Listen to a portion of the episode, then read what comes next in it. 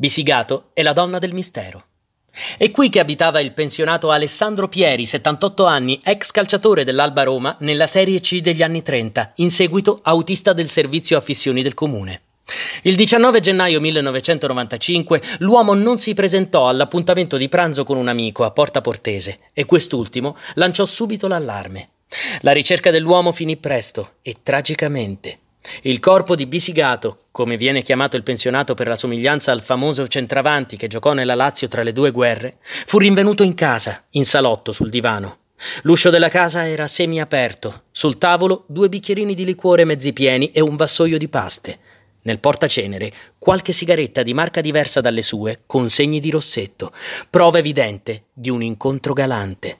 Probabilmente l'uomo fu avvelenato da una donna, ma la squadra mobile indagò per qualche settimana, poi si arrese e la morte del Trasteverino finì nell'elenco dei casi romani irrisolti.